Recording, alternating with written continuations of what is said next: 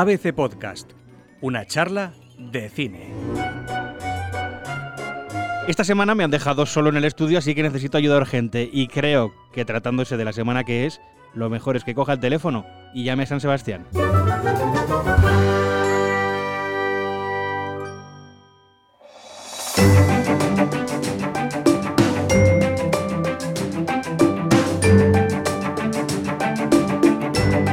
Cómo me alegra conectar con San Sebastián. Fernando Muñoz, ¿qué tal? ¿Cómo estás?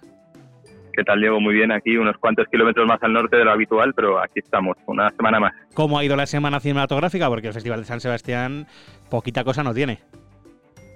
Intenso, intenso. Ha sido, bueno, como suele ser habitual aquí, eh, una semana muy dura, eh, jornadas largas, pero bueno, se está viendo buen cine yo creo y, las cosas están saliendo bien a la espera de ver cómo acaba el sábado con, con esta gala final para ver quién se lleva la concha de oro. Buen cine, buena gastronomía y el tiempo está respetando o no?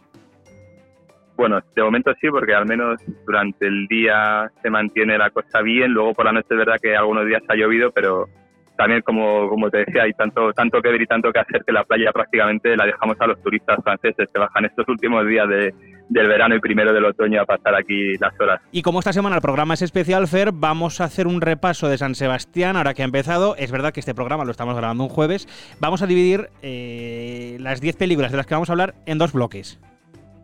Eso es, yo creo que siguiendo un poco la idea del festival, vamos a hablar de los cinco grandes títulos que se han visto hasta hoy en la sección oficial. Hoy se ha visto la última película concurso, así que vamos a llegar a hablar de todo porque hemos cubierto todo. Y también cinco de los grandes títulos de la sección Perlas, que como bien sabes son las películas que se han visto en otros grandes festivales del mundo y que llegan aquí pues en esta sección paralela para que todo el público pueda disfrutar de los mejores títulos del año.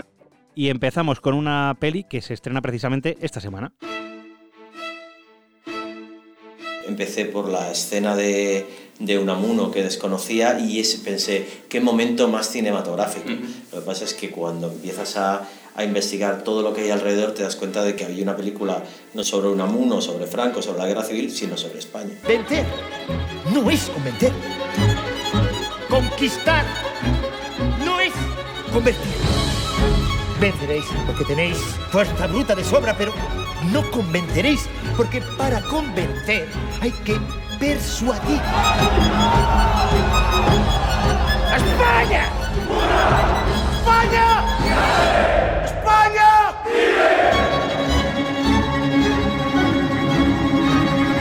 Este es el templo de la inteligencia. ¡Mi templo! Mientras dure la guerra, dirigida por Alejandro Amenábar con Carra Alejalde y Eduard Fernández. Ya hablamos de esta película la semana pasada, es un gran estreno español que se esperaba con ganas, pero seguro que nos puedes contar alguna cosita más de su proyección en el festival. Sí, como bien dices, ya hablamos de ella, pero yo creo que lo más interesante es ver la reacción que tuvo aquí en, su primera proyección oficial con público y con, toda la crítica. Eh, es cierto que se pasó el sábado, que fue el primer día del festival intenso, con con grandes nombres y Alejandro Amenábar se llevó todas las páginas de los periódicos, todas las imágenes de, los telediarios y sinceramente la película no defraudó. Se habían escuchado cosas peores antes de llegar al, festival, al certamen, pero aquí en San Sebastián eh, la crítica la acogió con bastante calidez, no fue un aplauso unánime, pero sí, sí es cierto que mejor de lo esperado. Y sobre todo lo importante yo creo el público sí que la ha acogido de, de bueno pues con cariño. Yo creo al final es una película que se había hablado mucho de ella antes por lo por el tema que trataba y no tanto de por la calidad cinematográfica de la película, pero una vez que se ha proyectado se han despejado todas esas dudas. La película no es ni mucho menos una cosa panfletaria, que era de lo que se llegó a hablar al principio, y bueno, yo creo que en esa equidistancia que ha logrado Alejandro Amenábar ha encontrado un equilibrio que, ha gustado aquí en el festival. Las contradicciones de Unamuno parten de sus propias convicciones, es decir, él es fiel a sí mismo y fiel a sus ideas. Él dice, yo no cambio, son ustedes. Él, que ha sido padre de la República, es el primero. Que eso es, eso es lo, para mí lo, lo, lo lo alabable, lo, laudatorio, que es el, el, primero en reconocer lo que no le gusta de la República y en, en, denunciarlo y en renegar de la República. Y cuando llega el golpe militar piensa que una facción del ejército va a devolver el orden y cuando ve que esto es un desmadre y que va a ser una guerra de sangre, de nuevo es él que, el que eleva la voz. O sea, él está siendo fiel a sí mismo, son los demás los que están la trinchera infinita, dirigida por John Garaño, Aitor Arregui y José Mari Goenaga, con Antonio de la Torre y Belén Cuesta. otro título que nos suena, del que también hemos hablado en este programa, de los directores de Andía. Sí, el primer fin de semana es cierto que la guerra civil o la posguerra tuvo mucho eco en la sección oficial del festival y primero fue con Mientras dure la guerra, la película de Amenábar, y luego La trinchera infinita, la película de, como bien dice, de los directores de Andía y de Loreac. Esta película sí que fue acogida con, con bastante más entusiasmo, con una crítica unánime y una ovación también eh, larga del público que la ha visto. Es una película con Antonio de la Torre Belén Cuesta como protagonistas. Eh, trata y narra la historia de un hombre topo en, la España de la posguerra que justo los últimos días del conflicto se encerró en casa y durante 33 años vivió encerrado y como te digo, es una, en principio, eh, el domingo se acogió, como te decía, con, con mucho entusiasmo. No se sabía muy bien qué más íbamos a ver en sección oficial que pudiera hacerle sombra, pero ahora mismo quizá entre las quinielas de muchos de los periodistas compañeros es la mejor película que se ha visto aquí y quién sabe si es favorita o clara favorita para la concha de oro a la mejor película lo descubriremos este sábado. Y yo siempre había pensado que quizás algún día a alguien se le ocurriría que hiciésemos algo padre e hija, porque al final somos padre e hija, en realidad somos actores los dos. Lo que sí que pensaba, así utópicamente, decía, bueno, pero tenemos, tiene que ser un proyecto que tiene que ser increíble cuando pase esto, porque si no, ¿para qué? Y recuerdo que pensé, hostia, el personaje del padre es muy duro, no sé si lo querrá hacer, pero, pero, pero es muy interesante y es muy importante en la película. Y yo le dije a Belén, oye, a mí me gustaría proponérselo a mi padre. Y entonces ahí, pues, ahí, ya, ahí nos, nos fuimos un fin de semana que yo le regalé a mi papá a la Costa Brava en una casa que yo le alquilé como en el campo y ahí yo llevé el guion. Y me lo, me lo leyó entero. Y se lo leí entero. La hija de un ladrón, dirigida por Belén Funes con Greta Fernández y Eduard Fernández hija y padre Fer, que como nos ha contado Greta Fernández y hemos escuchado, eh, eh, se llevan un poquito mejor en la vida real que en la ficción. Sí, la película la verdad la relación que tienen eh, padre e hija es tremenda, es una relación conflictiva y es el núcleo central de la película. De verdad que no hay una trama muy consistente o muy potente, no hay una gran historia de estas que luego vas a contar y tal, pero es verdad que está muy bien contada, es una historia muy pequeñita pero con, muchas cargas de profundidad que funciona muy bien y era la joya oculta de la sección oficial, la película que más ha impresionado, porque es verdad que era la película eh, como la, eh, invitada final, por decirlo así, la, última en llegar, y sí que, sí que ha gustado mucho aquí. De momento solo hemos hablado de las tres españolas, no es porque seamos más chauvinistas que nadie, es porque objetivamente es las tres películas que más han gustado de lo que se ha visto por aquí en sección oficial. Talasso, dirigida por Guillaume Niclaux, con Miquel Houellebecq y Gerard Depardieu. Hablamos entonces ahora, Fer, de una que no es española. Sí, vamos con una, una rareza, quizá la película más rara que se ha visto en el festival es el escritor francés Michel Houellebecq con Gerard Depardieu, eh, los dos en un centro de talasoterapia de baños termales y tal, juntos en Albornoz, los dos durante hora y media de película, casi dos horas en realidad, un poquito más de hora y media, eh, divagando sobre lo humano y lo divino, eh, contando el caso de Gerard Depardieu a las actrices francesas con las que se ha acostado, el otro contando todos sus problemas de adicciones que ha tenido a lo largo de su vida, todo esto mientras los médicos les intentan eh, someter a un tratamiento de desintoxicación que por supuesto ninguno de los dos acepta.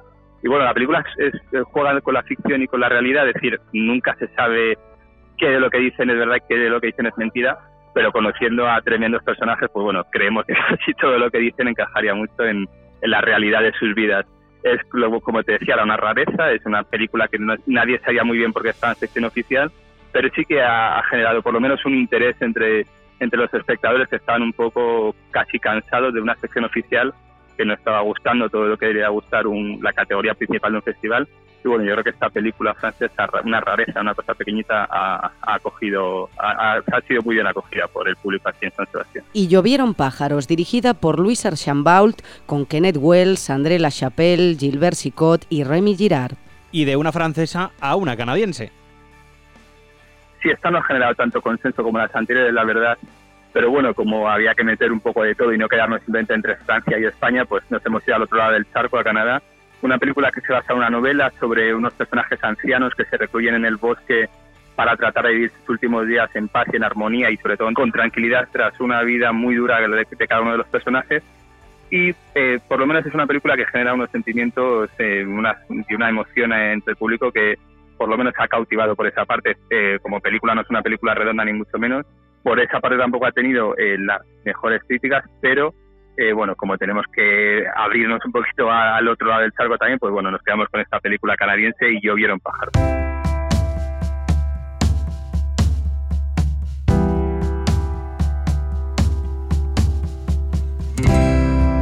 Joker, dirigida por Todd Phillips, con Joaquin Phoenix y Robert De Niro. Y pasamos al bloque de las perlas Fer, otras cinco películas, y vamos a comenzar con una que yo personalmente tengo muchísimas ganas de ver, sobre todo de ver a Joaquin Phoenix.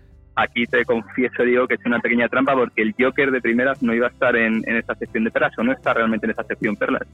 Era una proyección secreta, oculta, que, bueno, todo el mundo sabía en realidad que iba a ser el Joker, pero hasta que no está confirmado no está visto, y es, eh, sin embargo, la película quizá más esperada de, de toda esta sección paralela de lo mejor que se ha visto en otros festivales.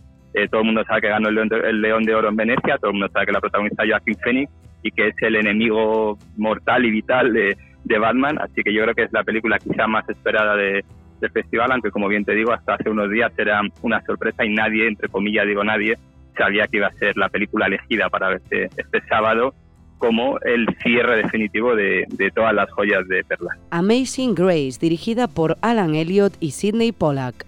También fue protagonista la semana pasada de esta película. Otra vez volvemos con la música. Volvemos con la música, una película que es una verdadera fiesta. Eh, la agenda que está pues para cantar y a bailar con, con, este concierto en directo de Aretha Franklin. La verdad es que es una película eh, es una película curiosa porque es lo que te digo, es un concierto al final o dos noches de concierto resumidas en uno. Pero eh, es que realmente tiene algo, tiene algo esta película que a todo el mundo que la ve le pone a bailar y, y bueno, ha gustado aquí muchísimo este concierto, macro concierto de Aretha Franklin, todo el mundo cantando aquí. Parásitos, dirigida por Bon Joon-ho, con Song Kang-ho, Lee Seon-jung y Yang Hye-jin. No podemos dejar de recordar la película que ganó en Cannes, también aquí en una charla de cine. Sí, la ganadora en Cannes fue para el público aquí en San Sebastián que vota eh, de las favoritas durante los primeros días, es verdad que luego fue cayendo, y es una obra, la verdad, que a todo el mundo que, la ha visto le ha, le ha, impactado muchísimo por, las, por los juegos que tiene, porque eh, cada vez que, cada media hora o cada 15 minutos se convierte en una película completamente diferente. Es una de las grandes películas del año, estará en los Oscar a Mejor Película en habla no inglesa. Y bueno, eh, es que la verdad no, no, hay mucho más que decir, porque decir cualquier cosa a esta película eh, sería engañar, porque cada espectador que la ve ve una película diferente. Entonces, el caso es que cuando llegue a las salas del público español la verá, la gente que ha tenido la suerte de verla aquí en San Sebastián eh, la ha disfrutado la película de, del coreano Bon Joon-ho. La verdad, dirigida por Hirokazu Korida con Juliette Binoche, Catherine Deneuve e Ethan Hawke. Y de Corea nos vamos a Japón.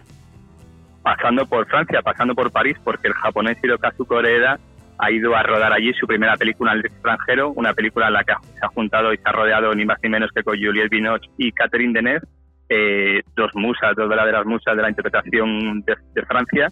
Eh, Juliette Binoche estuvo aquí presentando la película y bueno, es una película sobre el cine dentro del cine, es una historia muy bonita de cómo se van construyendo las relaciones familiares en el entorno de los artistas, en el entorno de los cineastas, con una Catherine Deneuve fascinante haciendo prácticamente de ella misma, aunque Coreda decía que, que Deneuve eh, no era así realmente, pero todo el mundo que la ve se imagina que, que es una diva, que en su casa prácticamente no habla con nadie, que no está a su altura intelectual o interpretativa, entonces eh, tiene una relación distante y muy tensa con Juliette Binoche, que se ha tenido que ir en la ficción a, a, Estados Unidos a vivir porque tiene que estar alejada de esta madre, a, bueno, una, una, verdadera madre de mente, por decirlo de alguna manera, porque solo vive pensando en sus personajes. Y bueno, es una película que también ha gustado mucho porque al final Corea es uno de esos tótems que tenemos aquí en el Festival de San Sebastián, que cada año está muy cerca de ganar el premio del público y que cada vez que tiene películas se acerca por estas tierras a presentarla y siempre con una magnífica acogida. Sorry, We Miss You, dirigida por Ken Loach con Chris Hitchen y Debbie Honeywood. Bueno, Fer, y esto que vamos a escuchar lo escuchaste ya el otro día en directo, pero merece la pena que lo escuchen los oyentes, así que allá vamos. La lucha continúa. La lucha continúa. Y no hace falta traducción.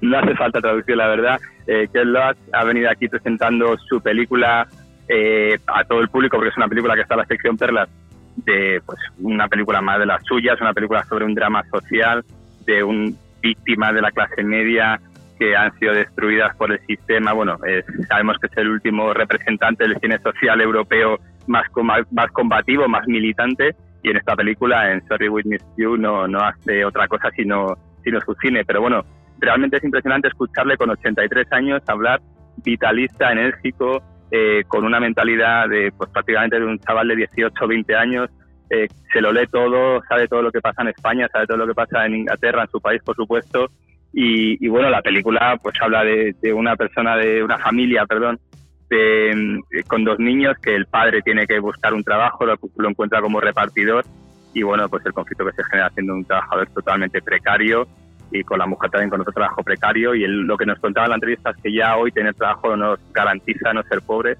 no estar viviendo bajo el umbral de la pobreza y es algo que refleja muy bien su película, así que yo creo que, también ha gustado aquí porque es verdad que Ken siempre gusta con, con su propuesta de cine francés y es interesante. Siempre es verdad que la gente que nunca le ha gustado no le va a gustar y él con 83 años, como también lo dijo durante la entrevista, no va a cambiar, no va a cambiar su forma de hacer cine porque no le interesa y le ha funcionado bien toda la vida.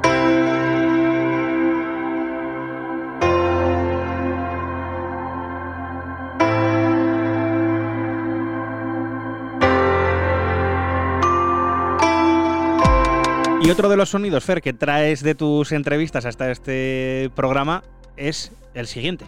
¿Qué pasa cuando estás en un lugar tan puro, tan hermoso y estás viendo que ya está siendo afectado de una manera sobrecogedora por nuestras acciones, ¿no? por la presencia de microplásticos o de bolsas de plástico?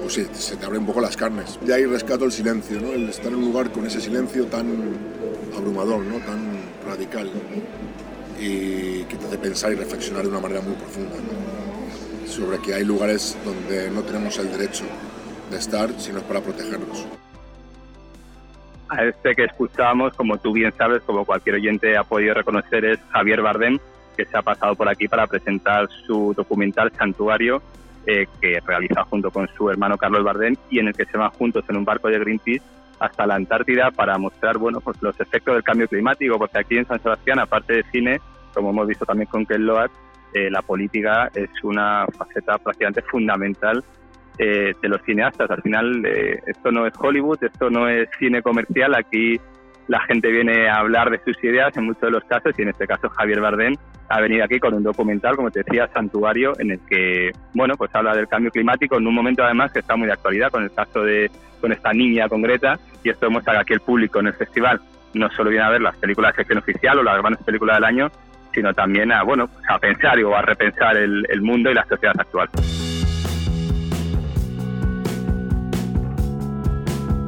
Hemos dado ya pistas de lo que se puede hacer en San Sebastián si no es ver cine esta semana. Aunque es prioritario, se puede ir a comer bien, se puede ir a la playa. ¿Qué más has hecho esta semana? ¿Qué más se puede hacer?